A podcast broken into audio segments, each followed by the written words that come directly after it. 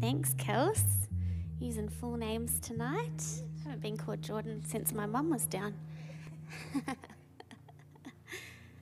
well, um, tonight is the first night that I've had the honour of preaching on a Friday night, so thanks for having me. This is exciting. and um, and hello to all of you watching at home. I wanted to say that somebody told me this week that I have a laugh, a laugh like Izzy from um, The Bachelor, and so I went and watched the first episode, and I was very ashamed. But um, if you think that that's true, it'll be just like watching Batchy tonight. Don't watch Batchy, it rots your brain. well, if you're taking notes, um, the title of tonight's message is In the World but Not of the World.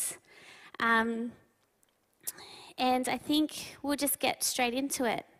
Actually, are you guys all looking at my shirt right now? See what it says? Auntie Jordie. This is my favourite shirt. Um, and I just thought it would be fitting to wear it tonight. Um, and if you want to know why, you should probably just ask Bethany and Elijah after the service.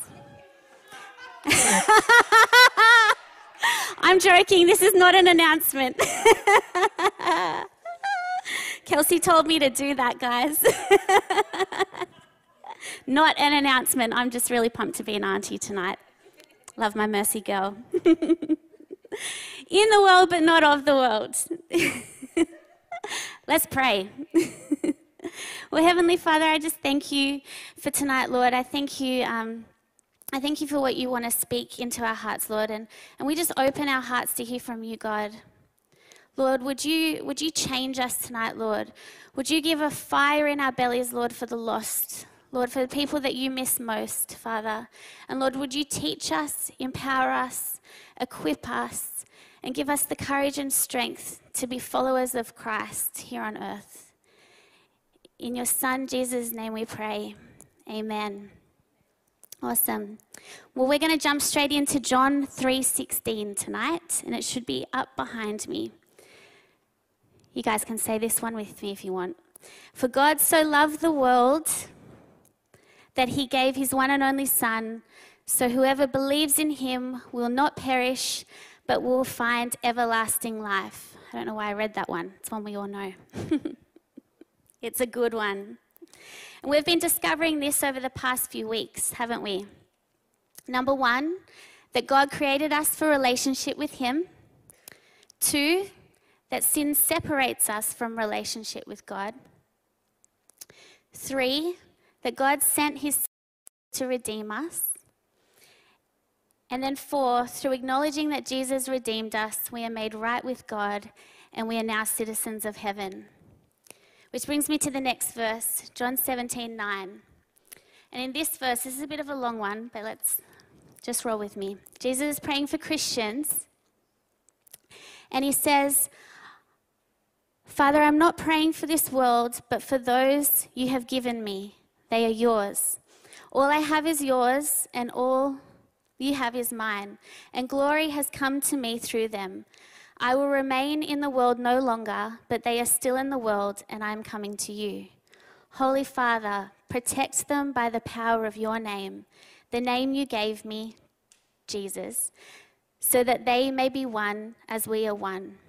And then if we jump down to verse 13, just for time's sake. I have given them your word.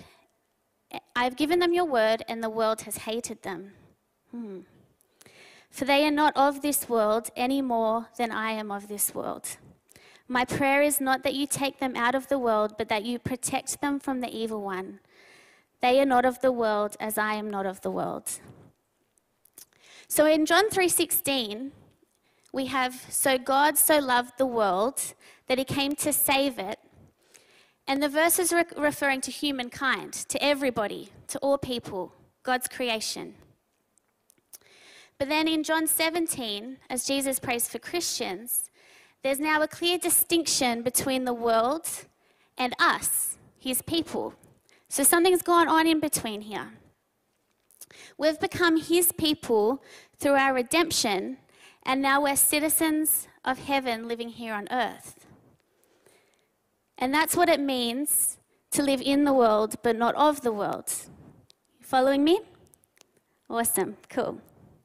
1 John 5:19 says this: "The whole world is under the control of the evil one." Satan brought death into the world by tempting Adam and Eve to sin, and so God made Satan Lord of the dead. I think Jesse mentioned this when he was speaking a couple of weeks ago.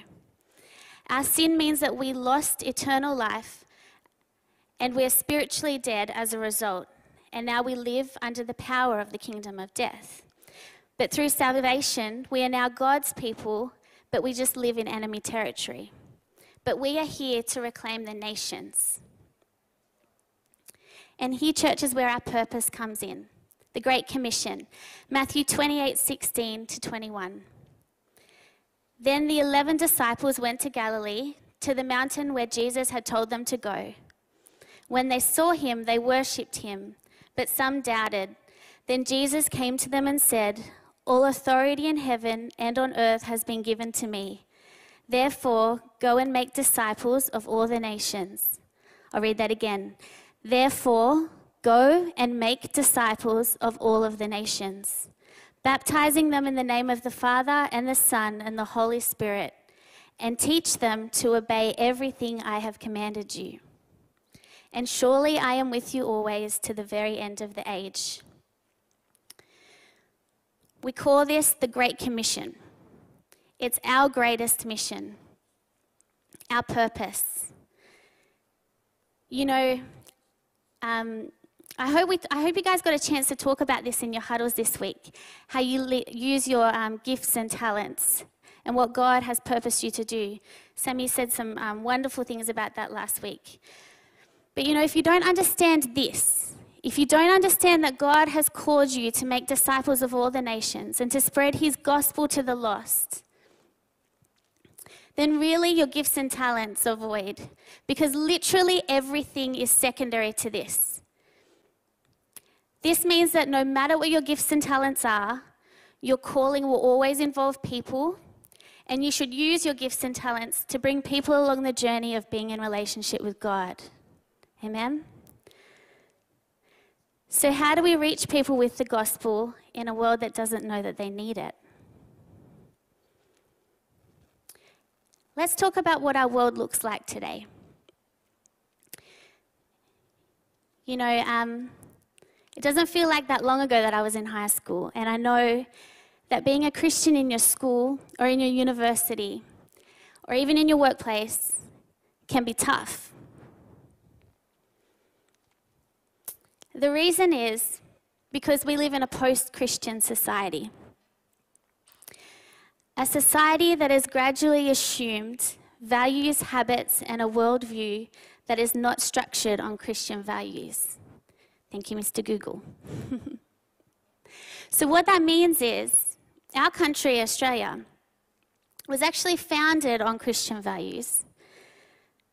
But we have slowly graduated from that, and we now believe that we're beyond that, that we know more than that. Sometimes we'll follow those values, but straying from them is never far from our reach. And the reason for that is because Satan is clever. His power is lies, and it is literally the only power he has. Have you ever heard the saying, under every joke is a hint of serious? It's kind of a scary but funny thought. That if I say, like, Oh, hey, Solly. I think there's a reason you just caught my eye. if I go, hey, Sol. so, um, I have a reputation in our family for being called the homeschool bully. And the reason is, is because it's actually the way I met my husband. I teased him about being homeschooled. Um, but then Solly was also homeschooled um, at the time when I joined the family. And I used to say to him, Hey, Sol, did you find your friends with your pair of binoculars today? and it's kind of just gone on from there. but, you know, not what I, to this day, but, you know, behind every joke is a hint of serious. it keeps you guessing. Did he really mean that? Did I really mean what I just said to Solly? Hey, Solly, your hair looks real good tonight. You're welcome keep him guessing. but honestly, Satan plays with our minds like that. He keeps us guessing. We wonder whether we're good enough. And he gives people just enough justification for their choices to make them seem not so bad. It's pretty much like this poop covered in sugar.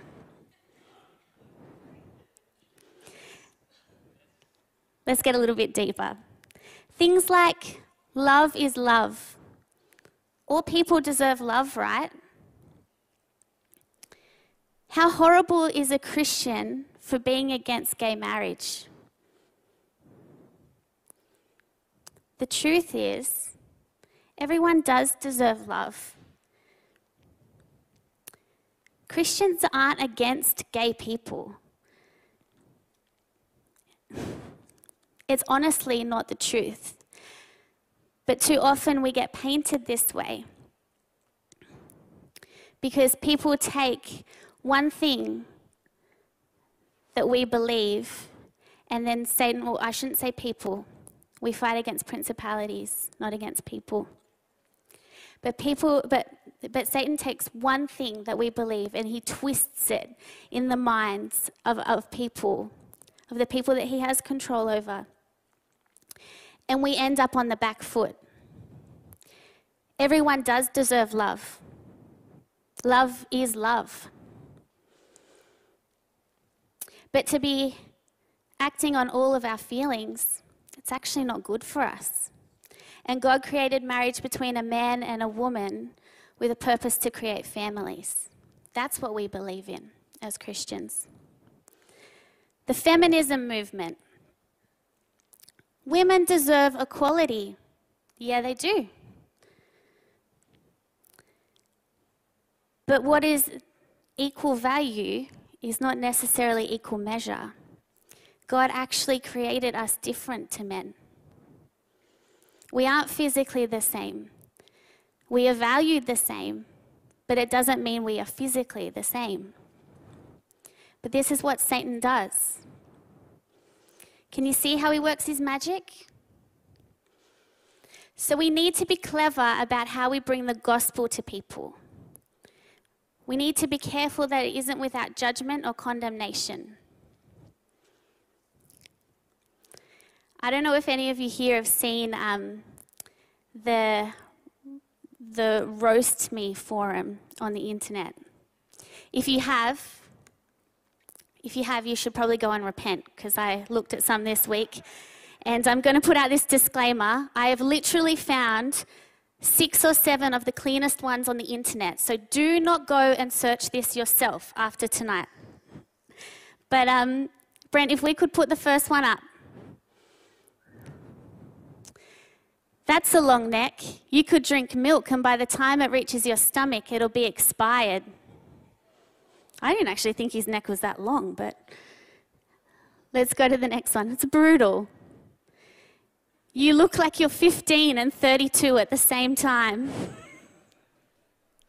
I don't, I, I don't know about you, but I saw it. He kind of does. you look like Shrek when he drinks the happily ever after potion and turns into a human. So this, this is a site, I should have explained it. This is a site where people literally put a selfie up that says roast me and they ask the internet to go to town. All right, I think we've got a couple more. What do you floss your teeth with? A mattress? Savage. if you scan his forehead, guys, you get $5 off any purchase. You look like Spon- SpongeBob SquarePants asked to be a real boy. I think this is the last one. It's like the tape was ripped out of 50 different audio cassettes and dropped on your head. Does anybody under 30 actually know what a tape cassette is in this room? Awesome. Young and Free actually would have taught you that, right? Isn't like the front of one of there. Anyway. so brutal. so brutal. You know, we are not called to point out people's sins. That's God's job. That's definitely not our job. We're not going to win people to heaven that way, that's for sure. Instead, there are three things God asks us to do to show people the goodness of a Christ centered life. The first one is loving people. What does it look like to love people in your day to day? Practically, when you go to school, work, when you're at home with your unsaved family, how do you show them love? You help people. You ask people how they're doing. You know what? I don't think there has ever been more of an opportunity to show love in our communities than there is right now. People are searching for love. I, um, I spend a lot of time at local parks these days with my kids. And um, I used to take them, I used to take the girls down to the park, and there would be other mums and other kids there, and they would, other mums would probably, they'd sit there with their phones and they'd be looking down, or you kind of like, kids are like the best thing to hide behind if you don't really want to draw attention to yourself. So you just like look busy with them. And so they'd look busy with their kids and they wouldn't really um, engage in conversation. But I tell you what, I'm calling it park dating. I've been going down to the park with the kids lately, and I've been dating these other mums. Don't take me literally here. but I am noticing that people are open to being talked with at the moment. They're looking for communication. And just being able to show them a little bit of love, a little bit of encouragement, and just being able to have a great attitude about what's going on in our world is opening them up to me being able to share the gospel with them. And it's powerful. And I don't know if you've got the same testimony in your life, if you've noticed that there's a shift at the moment, that people are really open to that. Number two, acceptance. Accepting people where they are. Now, this is one that kind of challenges our thinking, like I was sharing on just before, because Satan knows how to twist things in people's minds Christians have typically been painted as unaccepting of certain lifestyles or unaccepting of people. But that's actually the opposite to what God asks us to do in order to share the gospel. He asks us to accept, to meet people where they're at, and to show them kindness and value and love. And number three, forgive people. To forgive people quickly when they do wrong by us. That can be hard sometimes. But if we can get good at that, it has more power than you know. Forgiveness isn't encouraged in our world, it's actually a heavenly concept. By living this way, we bear good fruit that's noticed. Matthew 7, verse 17 says this. I'll read it off the slide. Every good tree bears good fruit, but a bad tree bears bad fruit. A good tree cannot bear bad fruit, and a bad tree cannot bear good fruit. Read that twice if you need to, it's a bit of a tongue twister. what it means is we are a product of our decisions. So, how we decide to live our everyday life and our pursuit of Jesus is really, really important. We bear good fruit by choosing to live more like Christ, knowing Him and working to become more like Him. Guys, we do this by reading our word, by studying it, by having conversations in our huddles, by surrounding ourselves with our friends that fear the Lord, and by learning from them. Iron sharpens iron. And then we go out into the world and we make a difference by loving people, accepting them, and forgiving them. Romans 12, verse 2. Do not be conformed by the patterns of this world, but be transformed by the renewing of your mind. Spend time in the presence of God. Allow Him to shape you. Pray for your friends. Ask God to give you a fire in your spirit to reach them. Ask God for opportunity. You know, powerful things can happen in your years at school. You are not too young. In your years at university, God is on the throne and He's on the move. And you might, might feel like um, the environment that you're in is so antichrist, but God is able to cut through any of that, and He will use you if you allow Him. Pursuing Jesus sets us up for fruitfulness.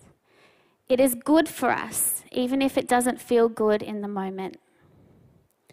And like I said before, I remember high school being a tough place sometimes. Because what is popular is not always right, and what is right is not always popular. Matthew 7, 13 to 7, yes, Matthew 7, 13 to 15. Enter through the narrow gate, for wide is the gate and broad is the road that leads to destruction, and many enter through it. But small is the gate, and narrow is the road that leads to life, and only few find it. What is popular is not always right, and what is right is not always popular.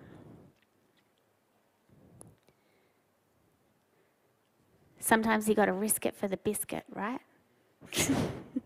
that is a really old saying. I don't even know what it means. I'm sorry if it means something rude. Why don't we just change? Um, we're not going to change the topic. Get out your phones. Grab out your phones. You probably already got your phones already. You're probably on Facebook, Instagram, scrolling, wasting some time. Awesome. I've got mine here. I think it's turned off. All right. Turn on the light, the torch on the back of your phone. Nice. I wanted to do that thing in concerts where we wave. Yeah. Love it. I feel like I'm going to see Coldplay or something. Awesome.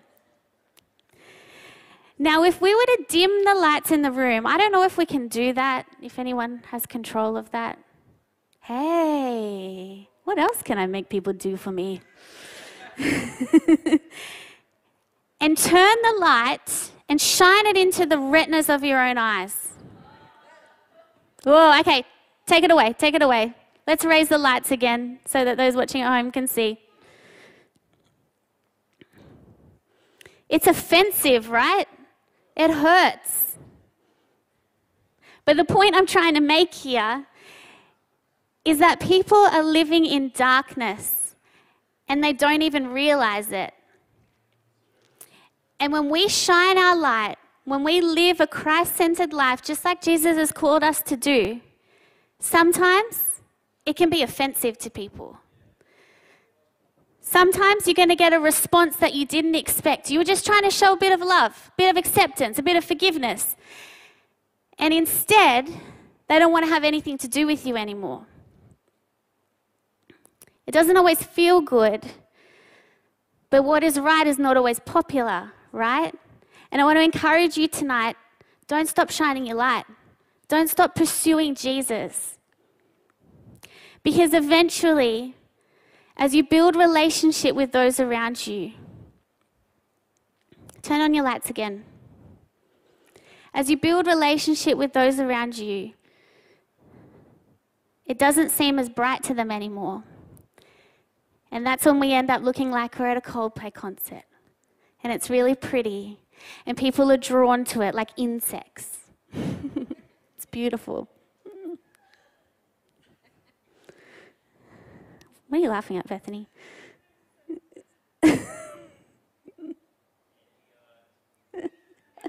All right, torches off.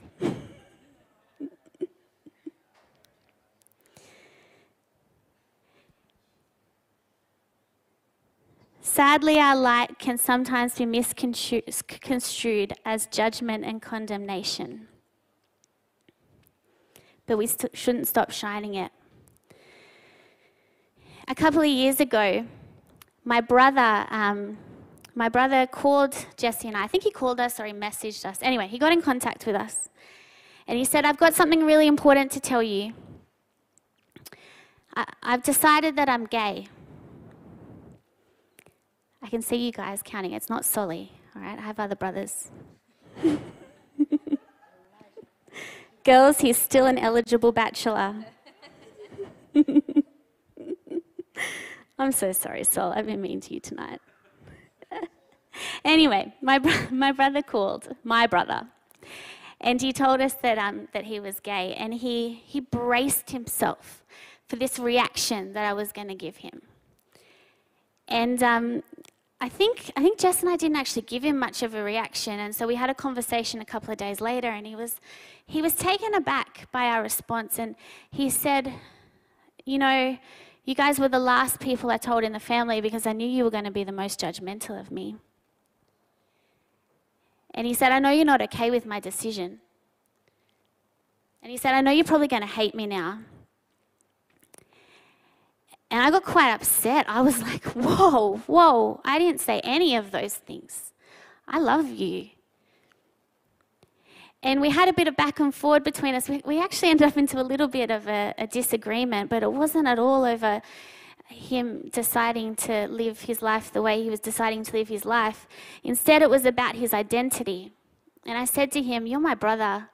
You were my brother yesterday, and you will be tomorrow, and it doesn't change the fact that you're my brother. I love you.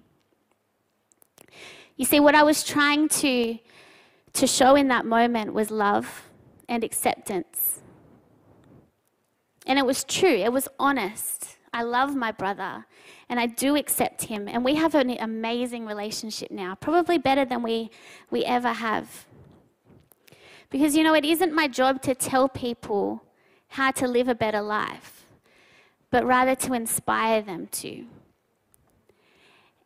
And my brother comes to me when he needs advice because he feels loved and accepted, accepted by me.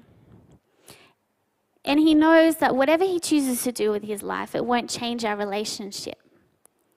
But I always want to make sure that in the relationships around me, I'm leaving a passageway open for people to want to hear the gospel. Amen? We can inspire curiosity in people. Jesse and I were talking about this story today that he um, has shared a couple of times. Um, it's about a pastor who became a, um, a mentor for businessmen. And he would travel the world and he would give these big talks to CEOs and businessmen around the world.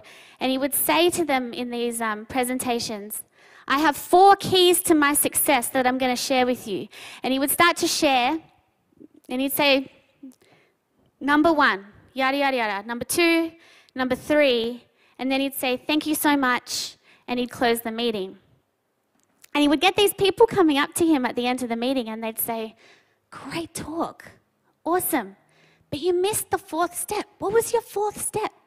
And he'd say to them, I don't think you're ready for it. I'm not going to share it with you today. And then he might meet this CEO over lunch and he'd give them some more wisdom, some more advice about the success to business and the keys to, to creating a great business. And they'd say to him, You still haven't shared with me that fourth step. And he'd say, I don't think you're quite ready for it yet.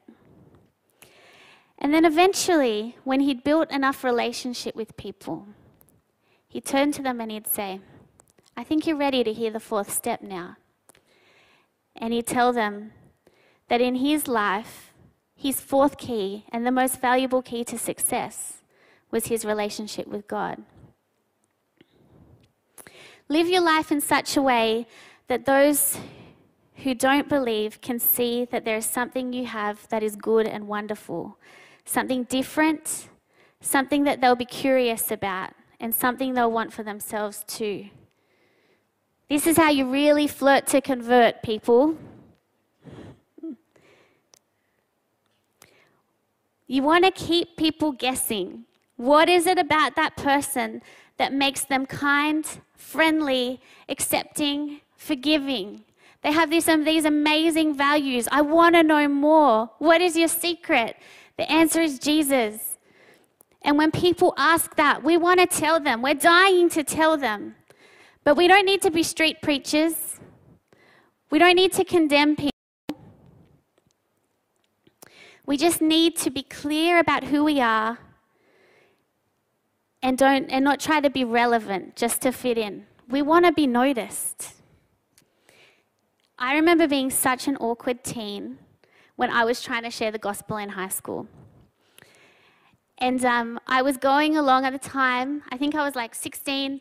I went to my local church, church's youth ministry, and I, I have been an evangelist since day one of becoming a Christian. I've wanted my friends to meet Christ. And so I used to just be so desperate to invite people along to youth because I thought that that was the answer. If they could just come, they were going to experience what I had experienced, they'd be saved, or would be good.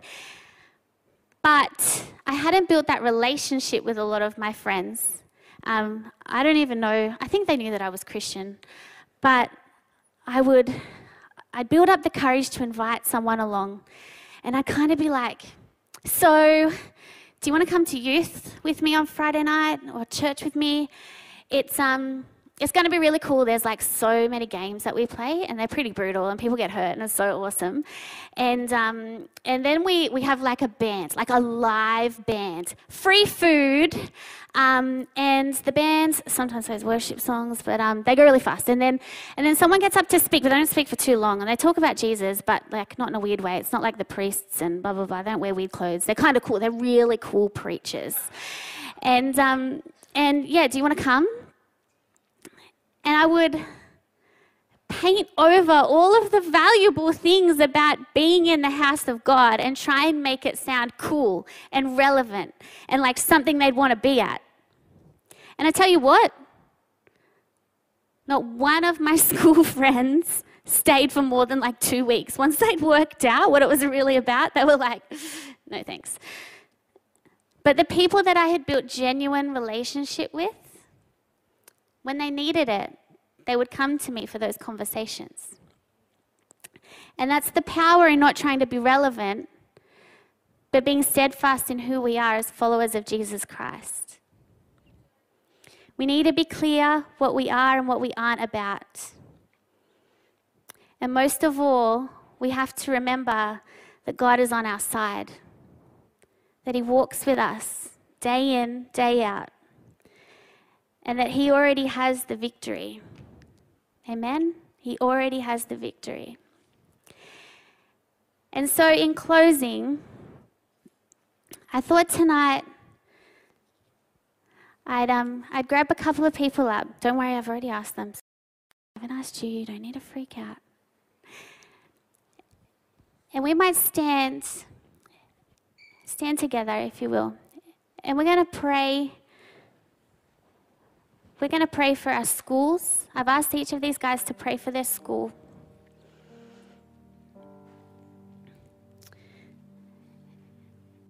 We're going to ask God to use us, to give us courage and boldness to make a difference in our world. You want to come on up, Evie? Cool.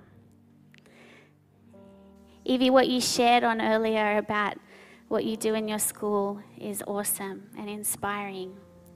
And I'm proud of you for being willing to be a follower of Jesus in your high school, even when it gets tough. Yeah? But you're seeing the fruit of that, aren't you? Definitely. It's awesome. Yeah, There's no definitely. small thing. So why don't you pray for your high school? Yeah, I'll definitely pray. All right. Um, why don't we, you just pray however you feel you want to pray, um, and I'll just pray for my school. All right. Dear Heavenly Father, I just thank you so much for how good you are. I thank you that you're a good, good Father. And I thank you for all the work that you are doing within my school, Arndell. I thank you for the ministry that you are doing within Anchor, and I pray that you will just continue to shine a light in the school. That even though we are so blessed to have a school environment uh, that champions the Christian faith, uh, I do acknowledge that there is so many non-believers in in my school. I just pray that you will shine that light and that you will just uh, open the hearts of people to know you more. I pray that you will make um, our lunchtime group an open door. I pray that you will just uh, light something in the hearts of people that they will come to know you through the ministry that we are doing um, in Arndell. I just pray that it will just be a source of your word, Lord.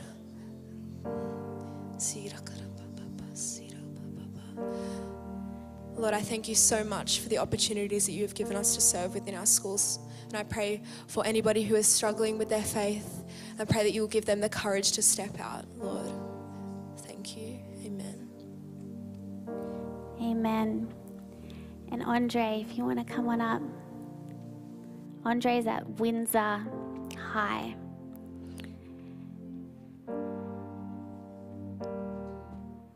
When you're ready. Everybody, bow your heads, close your eyes. Dear God, I, I thank you that we are blessed enough to have chaplains in our school and that we are also able to hold this thing called an interest group, sole purpose, where we are able to shine your light and we are able to share the fruits that we own to us uh, ourselves and we are able to share them to other people. I thank you that even though our school has a record of being broken down, having lost kids, people without their fathers, people who've gone through rough times, that you are still there and that you have opened up open and you have opened up opportunities for us to be able to share your light and to let those kids know that they are loved and that they are not alone in this journey. Lord, I pray that you just continue on to have your hand over everyone and have Windsor High in favor. I thank you that um, I thank you that we are able to just come back to you, Lord. That um, you have opened up many opportunities for us, and that we are blessed enough to, you know, have Elijah, have other chaplains, and have scripture, and yeah, in Jesus' name, Amen. Well, Heavenly Father, I lift up every person in this room to you, Lord. Lord, I pray that your Holy Spirit would just ignite that fire within them, Lord, to, to make a change in their community, Father. Lord, to be who you have called them to be a light in the darkness. Lord, would they go into the darkest places, Lord, and be accepted and responded to? Lord, would you be with them every step of the way?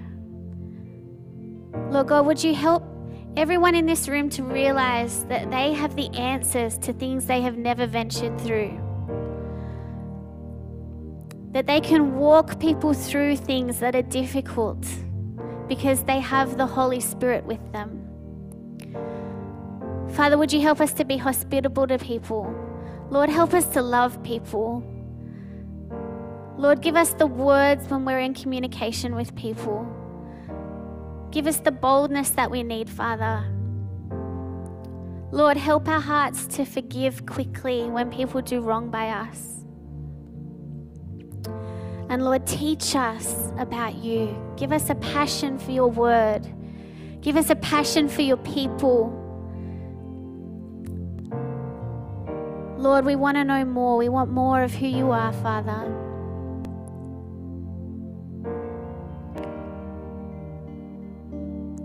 Father God, I just pray that your presence would reign upon us everywhere we walk. Lord, that you would use us to make a difference. You would help us to make a difference. That we would see change in our schools, changes in our workplace, change in our families, Father. Lord, would you bless us with the ability to see our own families come to know you, God.